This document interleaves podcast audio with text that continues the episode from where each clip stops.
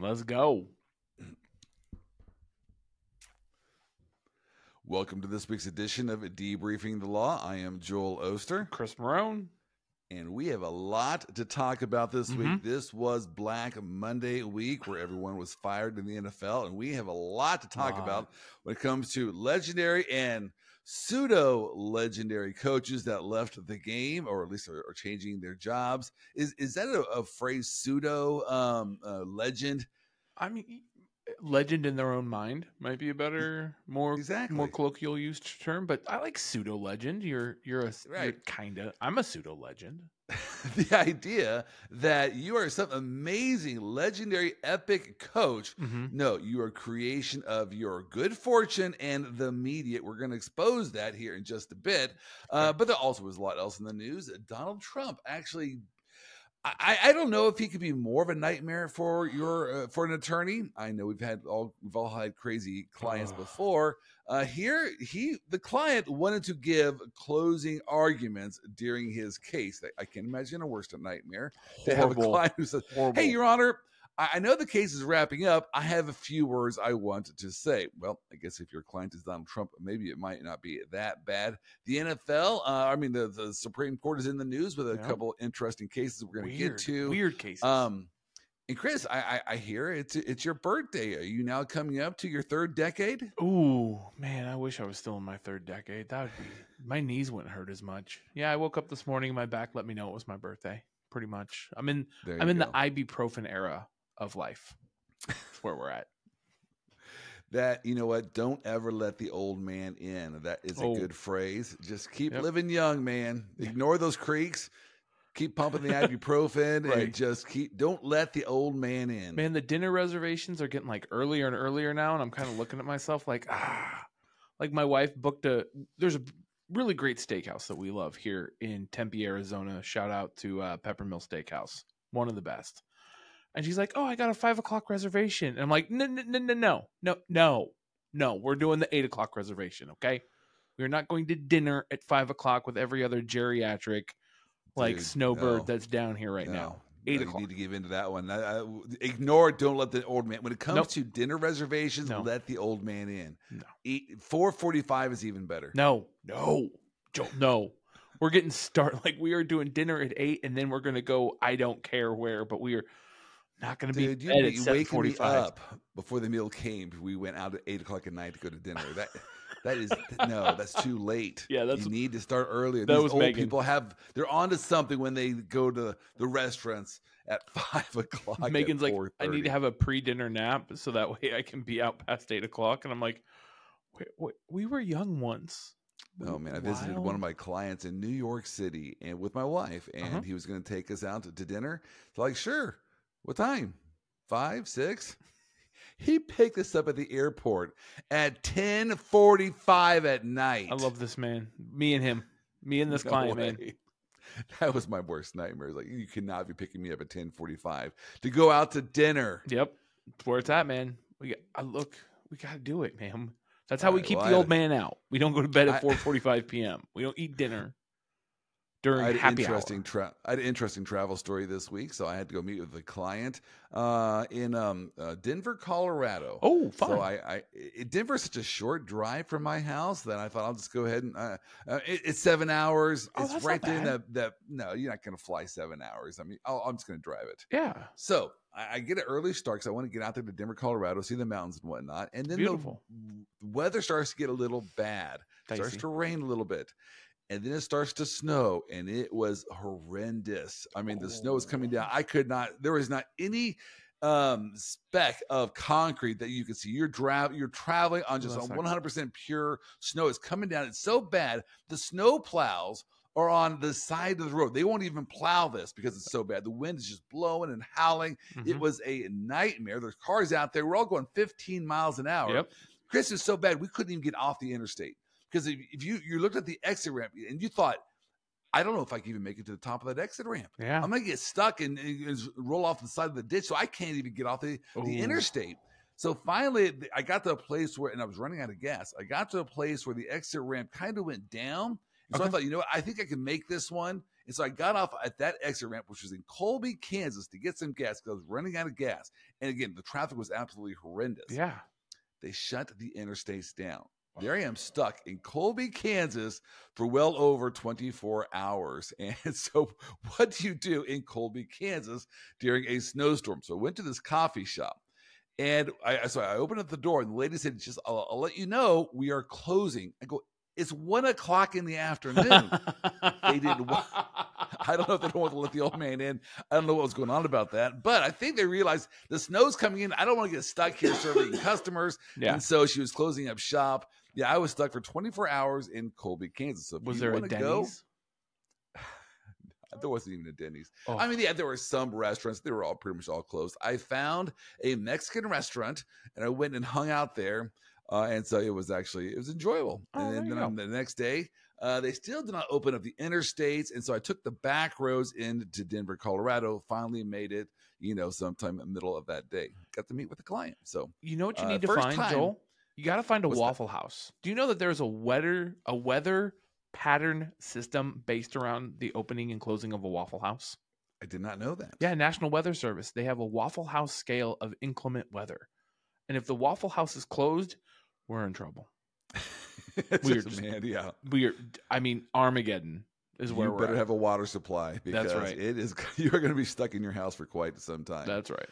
All right. Well, hey, uh, what was in the legal news this last week? There was a lot going on. Donald Trump uh, was in his the final stages of his civil fraud trial there in New York City, uh, aka political witch hunt. And so during they had closing arguments this last week, and Sort the of. judge kind of allowed Donald Trump to to give a statement. Now, his lawyers wanted to Donald Trump to be allowed to give a statement. Right. It was going to be uh, nip and tuck whether or not the judge was going to allow that. So then the judge basically asked Trump, "Well, can you can you um, keep it to a couple of minutes? Uh, you know, can you keep it within just the the evidence to the facts of the case?" Yep. You can't ask Donald Trump a question because now he gets to answer that question, and so he got his minute there to to uh, stand up and give his closing argument. So he said this was a political witch hunt. Uh, and he said, um, "What happened to me, sir, is fraud upon me." Uh, he said, um, uh, uh, "The lawyers for the other side said. Mr. Trump was certainly in the loop to review and approve the statements. We're talking about the financial statements that it was alleged that he defrauded his investors with. Mhm. And the court should infer that he acted with intended fraud based upon his extensive knowledge about these assets. Now, Chris, what's interesting to me about Donald Trump's civil case is that the prosecution is relying on their expert witness, Michael Cohen. In fact, they even referenced Michael Cohen in their closing argument. Uh, and the problem with, with relying on Michael Cohen's testimony is number one, he's a proven liar and perjurer, so you don't want to rely on on that testimony. But even though I just said that, Michael Cohen, the prosecution's star witness, testified that Trump did not tell him directly to inflate the numbers. Instead, Michael Cohen said, No, we just kind of understood that's what the boss wanted, but he never actually told us to do that. Mhm. Chris, any thoughts on this case as as is now headed to the judge to decide? Yeah, Donald Trump is guilty of fraud. Like at the end of the day, yeah, Michael Cohen is a piece. Like every other circumstantial piece of the puzzle, Michael Cohen is a piece. Is he the star? Mm, that's debatable. But I think that the prosecution put together a pretty decent case against Donald Trump, and Donald Trump's his own worst enemy. At the end of the day, he thinks he knows more than he does. He he overinflates everything. He's a narcissist, and man, I I don't know legitimately if there's I enough money in the world for me to for me to be able to say, yeah, let Donald Trump do his own closing argument. Like it no. Like just if juries and judges and everyone are suscept- are susceptible to how you feel about the individual. Yeah, we get read jury instructions all the time. We get read these instructions that say, you know, you have to separate emotion from fact and you can't assume that anybody's guilty and da da da da da da. da. But it's hard to do that. And it's hard for the layperson to do that. So anything that you're going to do to provoke this absolute trash bag of a person to get up and somehow defend himself for being innocent, mm, not the winning strategy. I Michael Cohen may have done a little bit damage, but Trump is his own worst enemy every single time. So time. let, us analyze this two different ways because this this case is fascinating to me. I mean, I do Mhm. believe this is the political witch hunt. Which I is believe that everyone, ten other, if there's hundred people out there, ninety nine of the other people who, all did the exact same thing.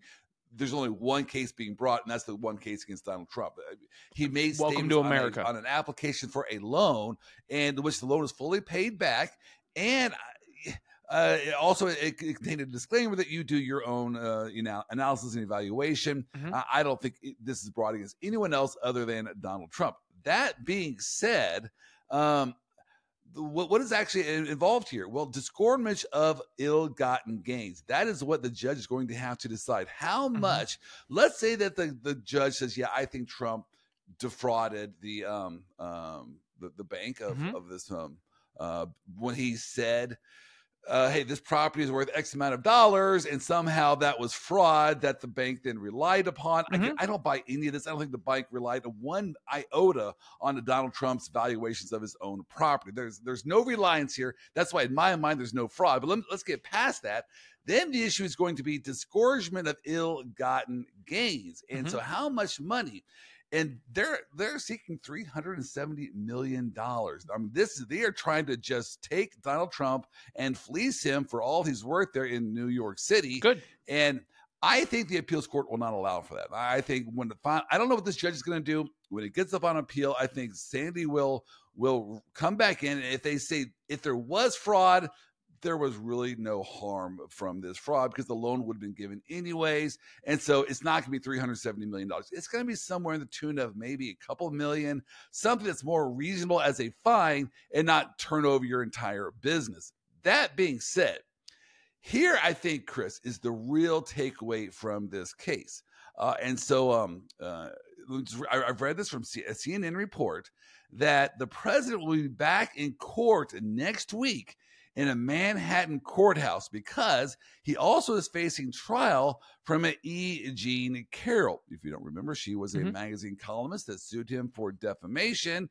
Um, And won. su- uh, yeah, and, and then um, uh, and, and then after, actually, I think she sued him for uh, a sexual assault, and then defamation Yep. because Donald Trump said some additional things about it, and so now Shocking. there's another defamation case being brought against Donald Trump. Uh, and so here, this is my point. This is what Donald Trump said about going to Jean E. Jean Carroll's uh, trial. I want to go to all of my trials. Chris, I think that phrase right there sums it up. This is a campaign strategy, and Absolutely. this is working for Mhm. Donald Trump. He is number one in the polls by a long shot. He said, "I want to go to all of my trials." Chris, this is free publicity. So yeah, we can argue the the law on this. We can argue the um uh, uh, the you know how it should be applied, whether or not he's being duped.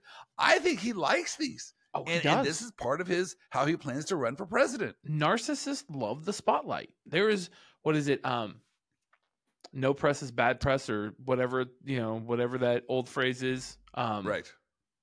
He loves it. He absolutely. No such thing as bad press. Thank you. That's what it is. I appreciate that.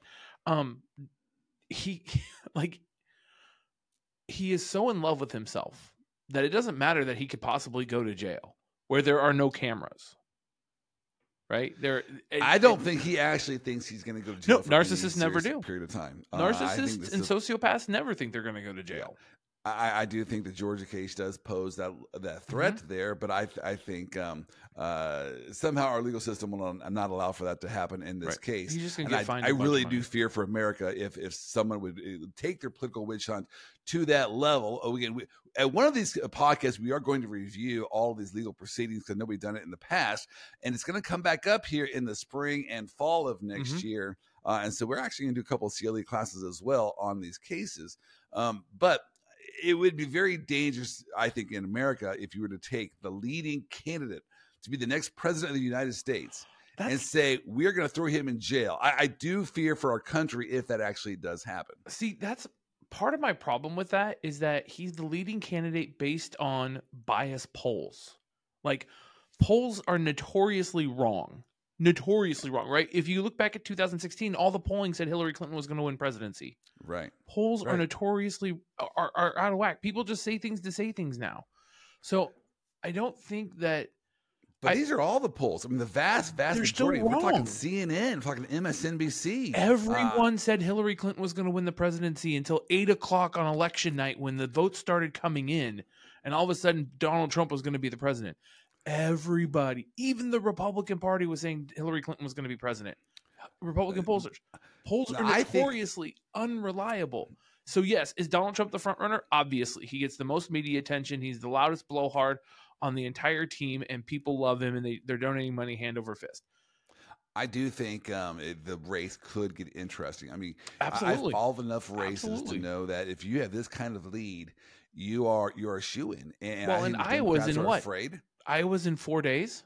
Yes, five days and so is Iowa. We're going to see Donald Trump win Iowa and not even is- like be in a debate or really campaign.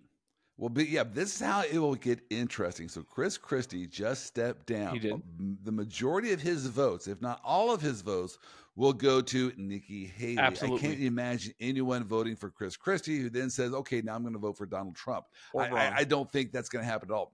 Might some of those votes go to Ron DeSantis? Yes, some of those might go to Ron DeSantis. Mm, But I think Nikki Haley is going to get the majority of the Chris Christie votes. Yep. And, and so th- this is done right before Iowa. She's going to get a bump up. Now, nah, is she going to come in third in Iowa? I think that's pretty safe to say she won't do any worse than third. right. Might she beat Ron DeSantis? Well, again, Maybe. late poll says that says that she will, but they also say that Ron DeSantis has the best ground game there in, in Iowa. So they're expecting Ron DeSantis to outperform his poll numbers. So who knows? But let's just say that Nikki Haley beats Ron DeSantis and gets some momentum. Okay, now we are going to go to New Hampshire. And in New Hampshire, Hampshire. Chris Christie was one of the leading uh, pollsters, uh, candidates there, right? Yeah, that's And his so backyard. now, all of his votes are going to go to Nikki Haley. Might she come in a really close second there in New Hampshire? Might she even win New Hampshire? Yeah. She then will take that momentum where South Carolina, which Familiar is ground for her. a governor. Familiar ground for her. Exactly. They love her in South Carolina. So Right.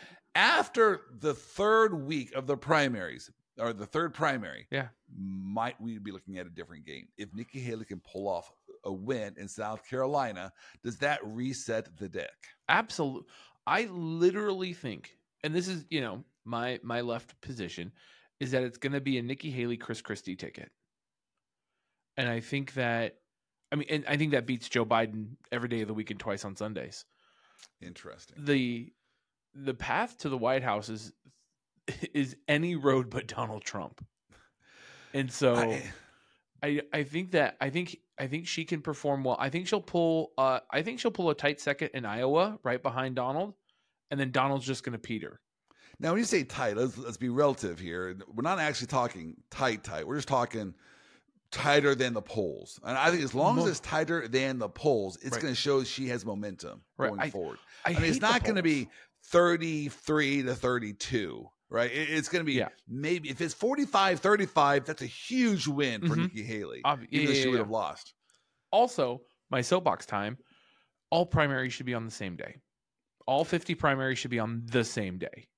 I haven't heard that before. That's interesting. The all no, I am tired of this Iowa, New Hampshire, South Carolina deciding who who my presidential candidate is going to be. Put all 18 on the ballot and we get to pick on the same day. So that way primary voters in Arizona aren't I mean our primary is not until late March, early April, I think. It is right. It is interesting that sometimes when you get to those later primaries, Yeah, like it even doesn't. Kansas w- recently, they they canceled it because it was done by then. It was decided. Why go through all the cost when it's already a done deal? Exactly. Iowa and New Hampshire already decided who's going to be the next president of the United States, or at least one of the Right. one of the next presidents. Um, right. And it, one of the few candidates that are there. why it I think primaries on on different days discourage people from voting. Like if I- I'm in a heavily democratic state, like I grew up in California and I voted in California most of my life. By the time the primary got to me, like Obama, Hillary Clinton, Obama had already had it sewn up. I know Like- it, it does in my lifetime. You're right. That's the way it's been. Right. And and that why why should I go vote? Why should I take the time out of my day to go stand in line and vote if I know my vote isn't going to count? Like if it's already decided, why does it matter? So I am fascinated to see how this primary season is going to play itself out. But speaking of octogenarians who Yep. no longer should be in the game, let's transition now and talk a little football. That's a solid past week- transition. That's a good. was it? That's a solid transition. Good for you. Look at you picking that up.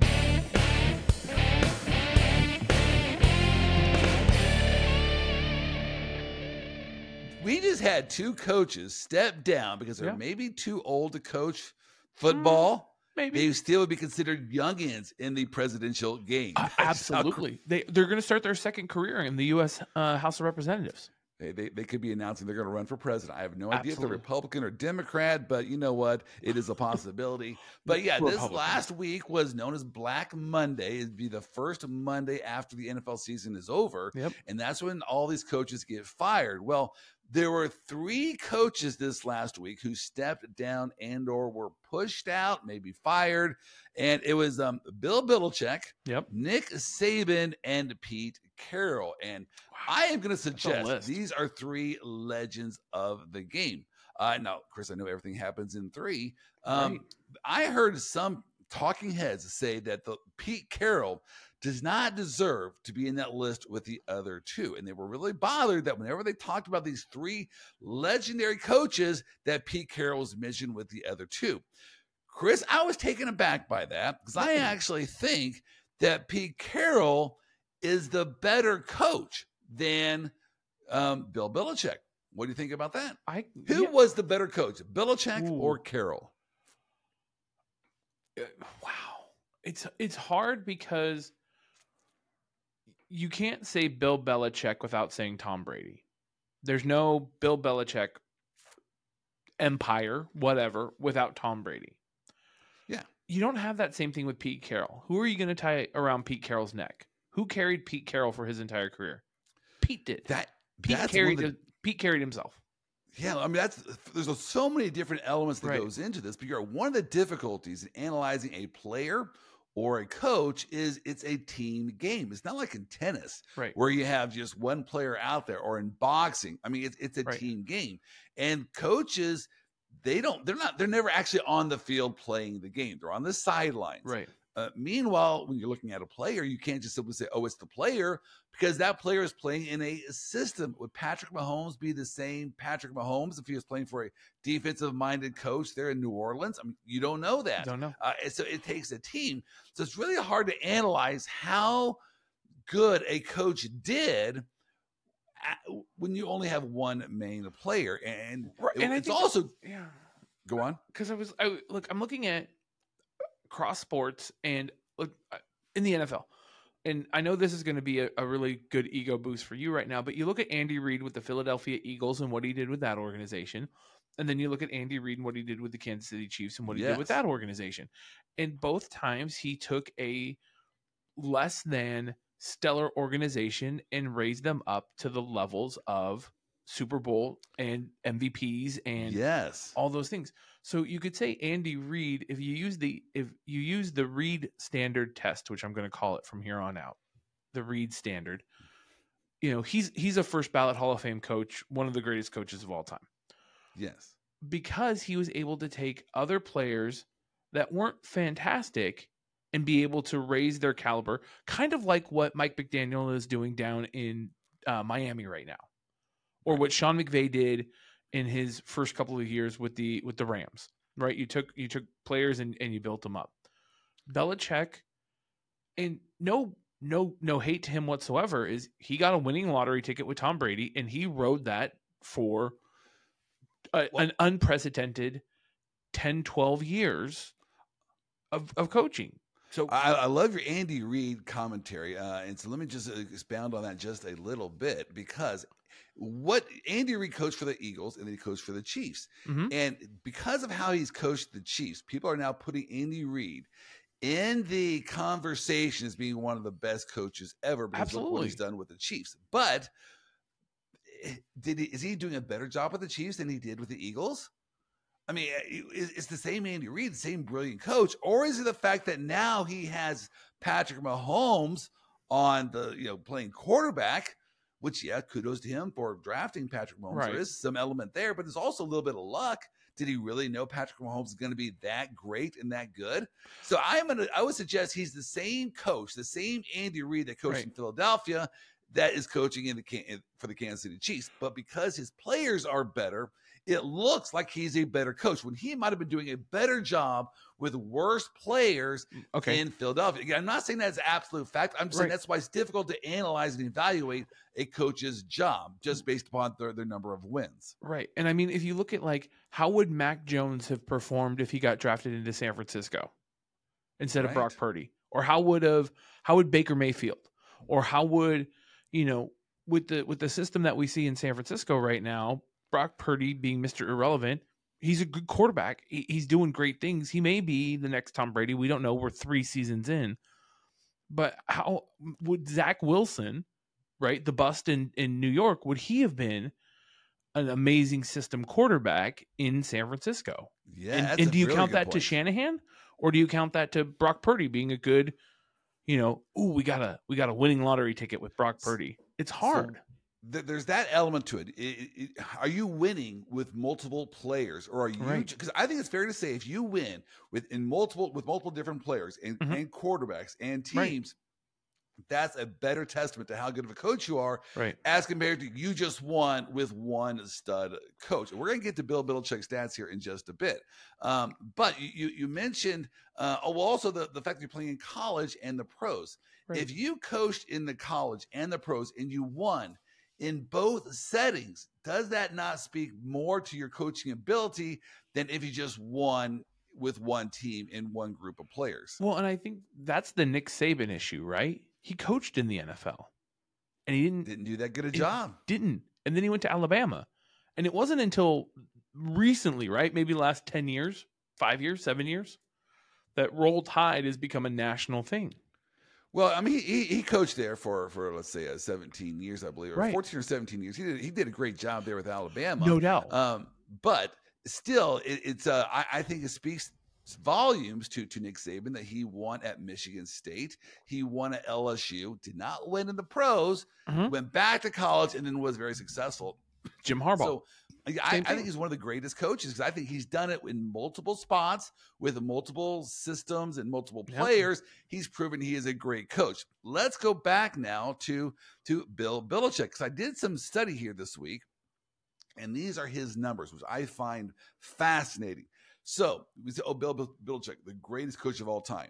Consider this. I I, I looked at up his career. He started his career coaching with uh, as a head coach the Cleveland Browns. By the way, do you know who his defensive coordinator was when he was a coach uh, for the Cleveland Browns? Nick Saban. Nick Saban was his defensive coordinator. I thought that was pretty interesting when I saw young Nick Saban there on the sidelines. And we But- only know that because they both retired at the same time, and all of a sudden, random pictures are popping up on ESPN of them hugging. I know that isn't that amazing. All right, so with the Browns, his record, which by the way he had apparently had the, the one of the best coaches of all time as his defensive coordinator, so should have been better than this. His record with the Browns was 36 and 44. Okay. That's not stellar. No. That, that that's pretty crappy. You you would fire your coach for going 36 and 44. Uh, Uh, in fired fact, his last. His last season, and I remember this because I was a, very much a Cleveland Browns fan at that time because I was a huge Bernie Kosar fan, and he was their quarterback, Mhm. had them in first place. Belichick decided to bench his starting quarterback, and they I think they went five and eleven that year, and Belichick got shown to the door. So he got fired after a 36 and 44 run with the Browns, maybe rightfully so because it's not a good record. Then he goes and he coaches the Patriots. Mhm. His first year in one game, uh, this is all before Brady. All His record Brady. was five and twelve. Looking at the door again.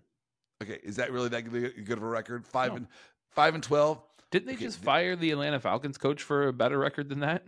Exactly. And then I remember their quarterback was Drew Bledsoe, and he Mhm. got injured. He did. Up from the stands comes Tom Brady, and then the rest is history, as they say. An amazing career. What, 17 years? I- I'm, I'm forgetting the actual Mm-hmm. Oh number my how many yeah. years he was their, their quarterback there. Uh, maybe it's 50 years. I mean, it's Tom Brady. He, he played forever. It was, a, it was a long time, is my point here. Yeah. And and uh, Belichick's record with Tom Brady on the team was then 232 and 71. So that is a pretty good record with Tom Brady. I'm going to give you that. Okay, Tom Brady then leaves. This is what his record was right after Tom Brady. 29 and 38. He went 7 and 9, 10 and 7, 8 and 9, 4 and 13. Chris, let me just uh, summarize those numbers for you. So, Mhm. Bill Belichick, without Tom Brady, had 10 coaching seasons. Of those 10, only two were winning seasons. Mm. How, are we even talking about him as being one of the best coaches of all time? Because With Brady, 19 seasons. winning seasons, Yeah. zero losing seasons. Yeah. Well, I mean, the thing that He's al- not winning with other players. He's just he just won because of Tom of Brady. Tom Brady. Well, and the chemistry that was there, the chemistry between Tom Brady and, and Bill Belichick and Tom Brady I'll, and the agree team, with that. right? And then Tom Brady, Tom Brady did do a lot for the Patriots organization. Robert Kraft did a lot for the Patriots organization, specifically with masseuses. Yes. Um, but at the end of the day, also there's some there's some game management there. Yeah, Tom. Yeah, he did it with Tom Brady, Yes. but he was able to convince Tom Brady, arguably, and I think this is a, a fair argument, the greatest of all times. Not that I you can make that argument. Uh, That's arguably. valid to make it. arguably, right? He kept Tom Brady there for 17, 18, 19 seasons. Right. That, that in itself, you can't deny the success of those 19 seasons Right. and those six Super Bowl titles. That is an Right. amazing it's run. dynasty. But if we're going to talk the best of all time, we have to somehow we be able to evaluate is it just the chemistry of that one unit, or are you actually a good coach and can win with other players? Because I think Yeah. once Tom Brady left and Tom Brady then won a Super Bowl at Tampa Bay, Yeah. it really showed that Tom Brady is just a stud. I Absolutely. mean, he's a great quarterback. I'm going to pick a random team out of the hat and I'm going to take them all the way and win a Super Bowl in our home stadium. Yes. Cool. That, that, that was an amazing run. Meanwhile, what happened? Now, I, again, I can't imagine if you put Andy Reid on on the Patriots for the last four years, or if you were to put Mike Tomlin on the Patriots for the last four years, they are not having three out of four losing seasons. I mean, that, that's just not going to happen. They- No. Those guys are too good of coaches. They know how to coach up players Right. and make them win. And I, you had ten seasons of where Belichick coached without Tom Brady. Eight of those seasons were losing seasons. Right. Now, Chris, you mentioned, but you got to give him credit for drafting Tom Brady. But do you? I absolutely got to give every team. I mean, you're not. He drafted him in the sixth round. He had no still. idea who he was getting. Mm, still, like, there's a lot of strategic planning that goes into picking your draft picks. There's a lot of luck, right? There's I think that's it. there is a lot of luck. There, I mean, there's a lot of luck and there's a lot of strategy in drafting in your, you know, in in the way that you do it. I'm not saying that Tom Brady or that Bill Belichick had visionary status when he picked up Tom Brady in the sixth round. But it's also the same idea, like, and, and we were talking about this in in the preparation for the show, is that Patrick Mahomes went at number ten right. right? It's not vision, but you look at how the puzzle is put together of all the, it, and it, it's incre- incredibly difficult as a head coach and to work with a general manager to put together a draft strategy. This isn't like, like oh, I, I, let's. It's not like our fantasy football league when we're like, all right, who's the next highest point getter? Okay, now I'll take Christian McCaffrey. I agree with all that. All I'm saying is if they had even an inkling that Tom Brady was even any level of a serviceable quarterback, Right. he would have been drafted well before the sixth round. You don't wait until the But sixth you- round to draft a stud quarterback. They they got lucky with The- Tom Brady. the quarterback position, yeah, I'll give you that. But you have a lot of strategy built into how you take your players, right? You don't take a stud middle linebacker at number one, right? You could pick him up on number. You could pick him up in the second or third round, and Right. that could be like that could be your your Nick Bosa or your Crosby, Yes. right? But When were if these you have a drafted? decent quarterback, you are not passing on him till the sixth round. So I think Belichick got lucky. Mhm. And yes, once he got lucky, he did great with that. There's no doubt Mhm. that he was an amazing coach for those 19 years. Yeah. I, I, you got to give him that. But the best of all time, is he even better than Pete Carroll? Let's take a look at Pete Carroll's stats. And so Pete Carroll coached for the Jets. That was his first head coaching job. Was six and ten. Then coached New England for three years, and this was his record at New England: ten and six, nine and seven, and eight and eight. but he had Chris- the best two point conversion at New England ever ever happened. What what happened with that? So it was New England playing the Dallas Cowboys, and it was late in the season, and New England scored a, a touchdown, and it put it it put the game out of reach for the Cowboys. And so the Cowboys didn't even put a defense on for the extra Okay. point.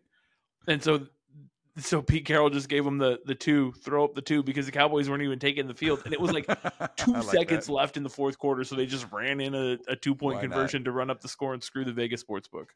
Why not? So right there, you got three uh, seasons in New England, not one losing season. He then goes to USC, and is Mm-hmm. 97 and 19. That's 10 years, nine bowl wins. So when he lost one bowl game, won two national, National champions. championships. Mhm. Chris, I think that is that is a real testament to how good of a coach Pete Carroll is. Of course, then he goes to um, uh, Seattle Yep. and has a great season, a great run there with Seattle. With who? Russell Wilson. Marshawn Lynch, Richard How- the Legion of Doom. Russell Wilson is not Tom Brady. No, Uh, and they what- won a bowl. Right? They won one Super Bowl, almost won a second. They, they should have won. And yes, that was a horrible coaching decision that Pete Carroll made. He has to take the blame for that. All I'm saying is. I, I think it's tougher to win at the collegiate level, at the highest level, Mhm. and at the highest level at the pros. And because Pete Carroll did that to me, that's more impressive than what Belichick did when he had arguably the greatest quarterback of all time Mhm. for 19 seasons. Well, it became like an expectation that the Patriots were going to win a Super Bowl or at least be in the Super Bowl. Right? I it was all of the 2000s, the odds, right? 2000 through 2009. Every single year I had to watch the Patriots in the damn Super Bowl. Like Right. They were good. they were they, they were absolutely I was good. very happy when they broke up. That, They were- that was definitely a very happy day for the, the Oster household. That's right. Well, and yeah, they they dominated for for years and years and years and years and years. But the minute that you know that that that keystone piece of Tom Brady left, it crumbled.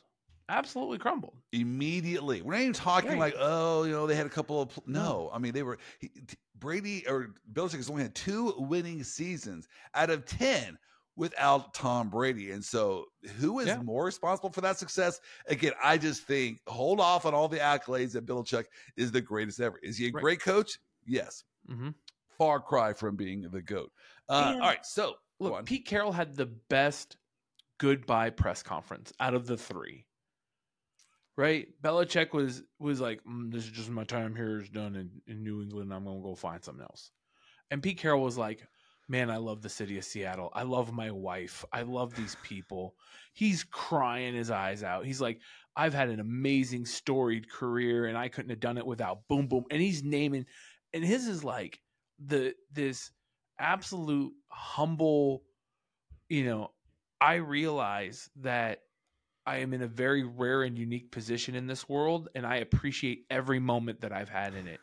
And Belichick was like, on to the next. And I'm like, bro, you were at New England for 24 years, not on to the next. Like, right, right. you know, when Peyton Manning left Indianapolis, he penned the absolute most amazing love letter to the city of Indianapolis and how much it meant to him and how hard it was for him to leave. That's class. Uh, I, I like Pete Carroll. I, th- I think he is class, and um, uh, I, I wish him well. No, Yeah. So speaking of, all three of them might be the next president of the United States. Who knows? all right. Hey, this is playoff week, and Chris, I think this is an amazing week of NFL games. I am so excited for this weekend to- Yeah. to, come, and so I can watch the NFL games. So I decided to list, rank the games from Oh, order okay. to to least watchable to most watchable. Chris, I did this because I got to have a ranking. I, I got to rank them somehow course, from the, obviously. the worst to the best. That being said, I think that the least watchable games is telling as to how great of a weekend this is going to be. So Yeah. I'm going to give you my list, and then I want your, your thoughts on it. So the least watchable game of the six games this weekend Okay. will be the Eagles versus the Bucks. And the reason why is the Philadelphia Eagles are just swan diving. They are Oh my they gosh. once 10 and 1 and I think they finished the year with 11 wins. So they are tanking uh, incredibly. This is an epic tank job. Mm-hmm. When the when your main storyline is can this team that's involved in this horrendous swan dive, this epic tank reverse course to beat a barely 500 team, that's not that compelling we- of a storyline. Can we auction off their division? How look, the Bengals had a better record or the same record as the Bucks, and the Bengals aren't making it to the playoffs. I know. Right? Like, can c- come on, NFC, bro. Was it last year that Tom Brady was their quarterback and had a losing record and made it to the postseason? two years ago? Two years ago. Okay. Two years ago, yeah, losing record, or I think he finished like nine and eight or something like that, or nine and Uh, nine. Right, right. I think it- at the end of the year it was a losing after they lost that postseason game. But yeah, yeah, after the, yeah after they lost the postseason, it was a loser, and it's like, how how can you have a division where everyone sucks? I know. So that to me is not that compelling. It is a compelling game, though. I'm going to watch it because it I'm very excited to see how the quarterback Baker Mayfield will do for Oh, the, the. Buccaneers. I like Baker Mayfield, and I, I am fascinated about the Eagles. They were in the the Super Bowl last year. They're a great Right. team.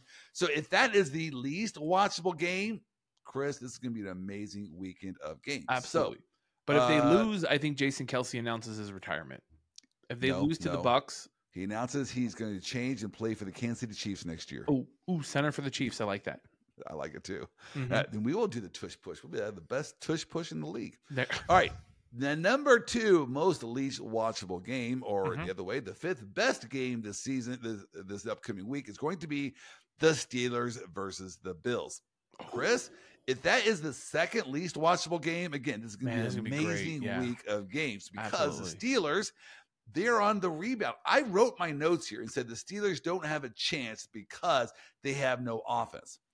Mhm. I, I, they're on their, their backup quarterback, or, not because their star quarterback got injured. It's because their star quarterback just Sucks. stunk and couldn't Yeah. play very well. Yeah. And so they, they brought in R- R- Randolph, Rudolph, whatever his Something name his is, name. from Oklahoma State, and uh, he's a journeyman. And they are scoring thirty points a game. Yep. That's a decent offense. I mean, the Yep. Chiefs would love to score thirty points a game. Everybody would. And Mike Tomlin, I mean, he has had some postseason success. He's Love won a guy. Super Bowl, one of the best coaches, I think, in the history of the game. Uh, Absolutely. and so, and then you look at the Bills.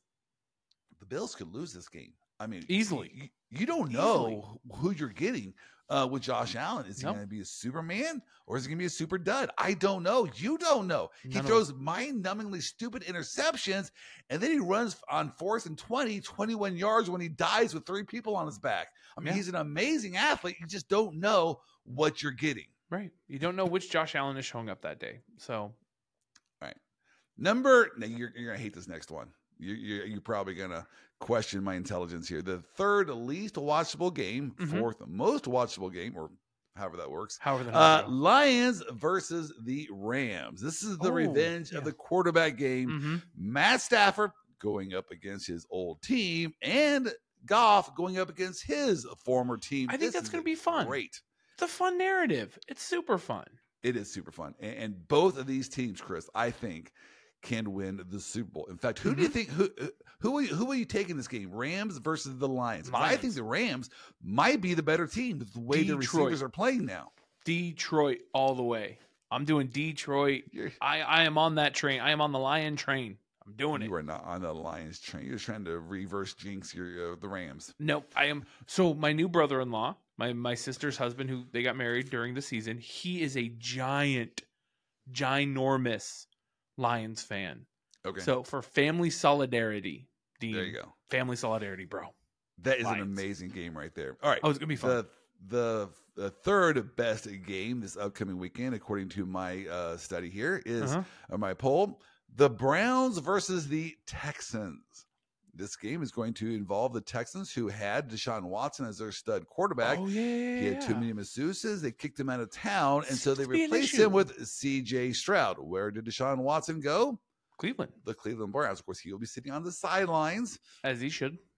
yeah, he's been injured. I have no idea Mhm. how what kind of treatment he'll be receiving there, but it's still it's a compelling storyline. I think the Texans are better off now with CJ Stroud, but Yeah, there's a difference between having regular season success and postseason success. Will CJ Stroud be a stud or will he be a dud? We will find out Yeah. this weekend. I'm gonna go with stud. But also, Meanwhile- you got Flacco, who came from you know he was playing for Lazy Boys Couches League not too long ago. That is an amazing story. Mhm. Joe Flacco, who I remember Joe Flacco as being a postseason stud. He was Yes. very pedestrian, Yes, during the regular season. When it came time for the postseason, he took out off his cape or he put his cape on. I mean, he was an Yeah, amazing game over. Yeah, he, he's was won- lights out. He was great. He won the Super Bowl. I Yeah. mean, he is a Super Bowl champion. Right. And the Cleveland Browns can become Super Bowl champions They can. with a $250 million quarterback sitting on the sidelines. The, the, the, are a lot of compelling storylines with that with Yeah. uh, with the Browns versus Texans game. Number two, um, in my list of best Mhm. games to watch this upcoming weekend, the Cowboys versus the Packers. Uh, yeah. I'm sure not even watching that game. You're not, not- you're not watching it. No, I think it's actually during the time when we're at church. So it's not like I'm going to watch it during church. Um, but That's why God created the cell phone.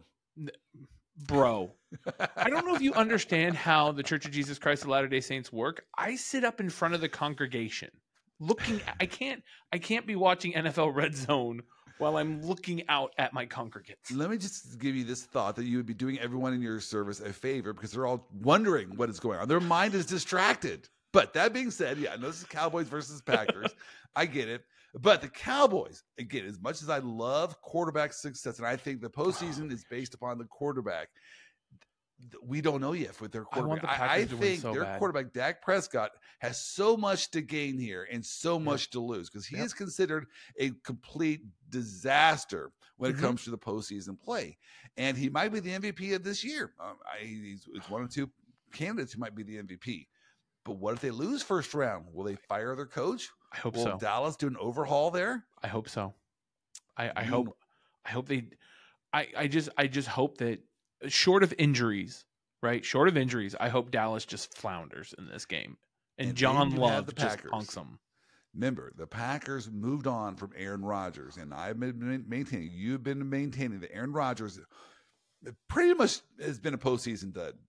He's been, Mhm. he is a stud quarterback. He's an incredible quarterback, incredible talent, but he does not have the postseason success to back that up. In fact, I think in the recent years, he had two home games during the postseason, lost both of those home games. Yeah. And so he's not been that great in postseason. They moved on from Aaron Rodgers and they went with Jordan Love. This will be his first time at the helm of the Green Bay Packers as they enter the postseason. So you I'm went here from for it. Brett Favre to Aaron Rodgers, now to Jordan Love. Will they Yeah. continue the extreme luck when it comes to quarterback drafting there in Green Bay? An hope so. amazing game to watch. I hope so. And also, I just want Dallas to lose. Right? I, There's, there's no other too. reason. There's Just want. Dallas to lose. And and of course, the number one game to watch is. I'll let you guess this one. Hmm. Is is it the Kansas? Kansas? Wait, does Kansas City have a bye this week? They they do. They are playing the the beach loving, warm loving, living Miami Dolphins. gonna They be- have to that's come from sunny Miami, Florida, where they're probably on the beach today, enjoying lapping up the sun. Taylor. do you know what the weather is Kelce are going- Just, Yes. Do you know what the weather is going to be here in Kansas City on on this Saturday? isn't it like negative two or something? Yes. So eight degrees will be the high. Negative eight will be the low. now I'll tell you, this cold front is coming in later in the day. So this negative 8 Mhm. might be reached by the end of the game. And this is Ooh. massive cold front here. Do you know who Miami's quarterback is? Tua. Do you know where he is from? America Samoa, Hawaii. Hawaii. Yes. That's not exactly cold weather. No, Uh, and so this team is going to be in shock when it comes up here. But that Mhm. being said, they should have been there all week Ty- practicing. They should have Yeah. been like in a hockey rink in Right. four feet of snow practicing. That's what the Chiefs have been doing. The Chiefs actually have been practicing outside this week, trying to get r- ready Yeah. for this horrendously cold weather. Uh, that being said, the Chiefs have had the drops this year. That's been a well traveled storyline about how the Chiefs receivers can't hold on to the balls. If they can't hold on to the ball in 50 degree weather, what chance do they have when it's negative four? Oh, it's not. I, but what I will say is that the Chiefs turn it up in the playoffs. And I'm not saying that just because we're They friends, do. Joel. They really do. They really turn it up in the playoffs. So yeah, you can have some rumbling, stumbling, fumbling, bumbling, dropping passes. But when it comes to the playoffs, they're professionals. They, and and they know and they know how to win in the playoffs and they know how to win under pressure. Right. It's going to be a fascinating game because Tyreek Hill is coming back home. I say home. He's, he yeah, the first cheetah. part of his career there in Kansas City. And so Mhm. he's going to love being back here at Arrowhead. but it is cold, and I don't think he's going to like the cold weather. And so it's just so many great storylines. But of course, the number one storyline is it's the defending Super Bowl champs, Mhm. and they're on the ropes. Well, you can't. You, got to knock out the champ. And is You Miami going to be up to the task of knocking out the champ? I say no. I I, I think Kansas City's going to win this in a landslide. That's just my thought here. There's just so much going the way it's in Kansas City's going to dominate this But that's game. a rough schedule for Kansas City, though, right? Because they advance and then they play, Probably Buffalo. right? Yeah, I assume Buffalo is going to win Right. against the Steelers. Right. So then, and then they're probably going to play Baltimore. No, Baltimore's going to lose first round. Oh, We'll talk about that next week. There's no, yeah, Buffalo's lose. I, I love that for you. I love that. There's no shot. All right. All right. Hey, it's gonna be an amazing week of football. Let's let's finish up here though with one more legal story. The Supreme Court was in, Oh, in yeah. the news this last week. Crazy. Uh, they have an interesting lawsuit there uh, in, in the at the Supreme Court, which I'm kind of curious about because I am I am thinking about buying land and building a house on it. The problem is I'm I- I have no idea what to expect. I, I fear going to the city and saying I want to build my house. I want a builder to do that. I want to go to a subdivision which already been done. I'm just afraid of all the fees that the city might throw my way. Well, George Sheets, a resident in is it Placerville, California? Yep. it's right outside of. Sacramento, actually. It's a little northeast of Sacramento. Okay. He applied for a permit in 2016 to build a house there in, in Placerville. Mhm. And the county of El Dorado told him that to, to apply for the permit, he had to pay $24,000 for a traffic impact mitigation fee. Now, Traffic. that scares me. 24 you got to study the traffic patterns to build a house you got to pay $24000 is this a boondoggle for the county? Really? Do you do you need to charge $24000 for this Well, kind of study? Also i i want to put this into perspective. So placerville's kind of in the area where i grew up. You travel through placerville from where i grew up to get to lake tahoe. Um there's not a lot of traffic just pointing it out. It is a very like i actually interviewed for a public defender's job at the el dorado county public defender's office which is based in placerville. There's nothing there. There's no the, the the traffic is pass through traffic. So unless homeboy's building a i don't know sofi stadium right. like you're not going to have a traffic impact on that area. You're adding three cars four maybe Some- 10 at the a- right so that that's the issue in this case it's a grab it's such a grab if the government imposes some kind of regulation like that some kind of uh, outrageous fee Mhm. whatever you want to call it, a tax, a fee, but you got to pay twenty four thousand dollars.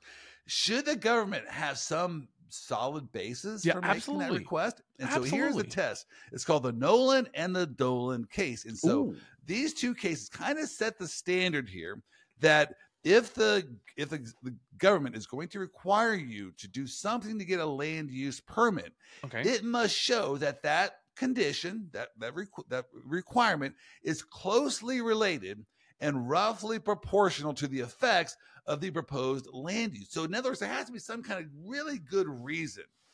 Not Okay. not Yeah. this, this is not Great. strict scrutiny it's not Right. like Compelling. compelling passes but so you got to have a good basis for uh, uh, asking this making this request Right. and that's the issue that's going up before the supreme court chris any thoughts on this um uh, this case I mean, the the county of El Dorado is really going to have to argue something fierce here to to justify why twenty four thousand dollar traffic impact study is compelling. Um, it may be is he trying to buy a piece of land and build the house in town square? Is, is I mean that would probably take into factor. But Placer is such a rural county. Also, mm-hmm. I know a lot of California counties do this to limit the growth of the county. They don't want more people coming in and ruining the county. You see it a lot a lot of the coastal counties, Monterey County, Santa Cruz County, San Luis Obispo County, where they want to limit development along the beach line, but also other counties have picked it up. There's beautiful mountain ranges in Placer County. I don't want to downplay that beaches are more uh, attractive than mountains, but it just seems like a really weird power grab. Well, don't you think that, and I, I get your concern there, and that, that was some of the concerns that was made by the Mhm. county during the oral argument, but don't you think then that, that doesn't really relate to the proposed use here. I mean, yes, No, if it you want to build a, a stadium, if I want to build a, a a ballpark where we're gonna have a bunch of kids coming in playing softball Right. or, or baseball or whatever, or whatever. yeah, let's study the traffic use patterns. If you're building a single family house, Well, and it was a you mobile really home. need to study any traffic patterns. Right. It wasn't even like a like a actual single family house, right? It was a modular home. It, Man- it- manufactured home. yeah, yeah, yeah. So, which is the nice way So of saying a truck. outside of no use, is there any use that's less burdensome on traffic than a single family home? no, not at all. So why why why twenty four thousand dollar study? Which That's insane. right, like I've seen like EIR reports, environmental impact reports that are about twenty five thousand dollars, and that makes sense. Hey, I'm going to bulldoze this meadow. Like, Right. let's let's let's let's look here. Is there an underground water source? Is there right? Bro's putting up a he's backing up a tiny home, throwing up his container home, and it's going to be him and his dog Brutus, Right. and we're in his '57 Chevy. Come on, like Yeah. let it You- go, bro. You don't need police over there trying to to navigate traffic and, and manage Right. traffic. No, this is just simply a, a person and his dog. So Yeah. the Supreme Court, this is a case for the little guy. Please give the little guy a win here because Right. this is not about. Uh, you- again, you said some valid concerns there. California's worried about overpopulation, over Mhm. burdensome on a certain area. We don't want to everyone to move into this town. Single family homes is got to Right. be the least burdensome use of land that I can Right. even think of outside of maybe farmland. I don't know. Well, I think farmland's even more burdensome, right? Between traffic and animal and water irrigation and all that's like single family home. It's not that bad. There you go. But also, right. you know, how many how many cases is this pulled together, right? How many times has Placer County tried to pass this twenty four thousand dollars and people have just ate it? right.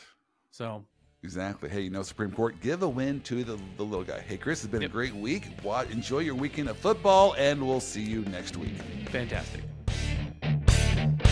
Thank you for listening to today's podcast. If you enjoyed this podcast, please give us a five star review. We need your love to help us continue highlighting the funnier side of the law. I want to give a special shout out to our Vice President of Operations, Wendy Oster, without whom this entire operation would be a complete and utter mess. Sean Wynn and 155 Features for making me sound way better than I actually do.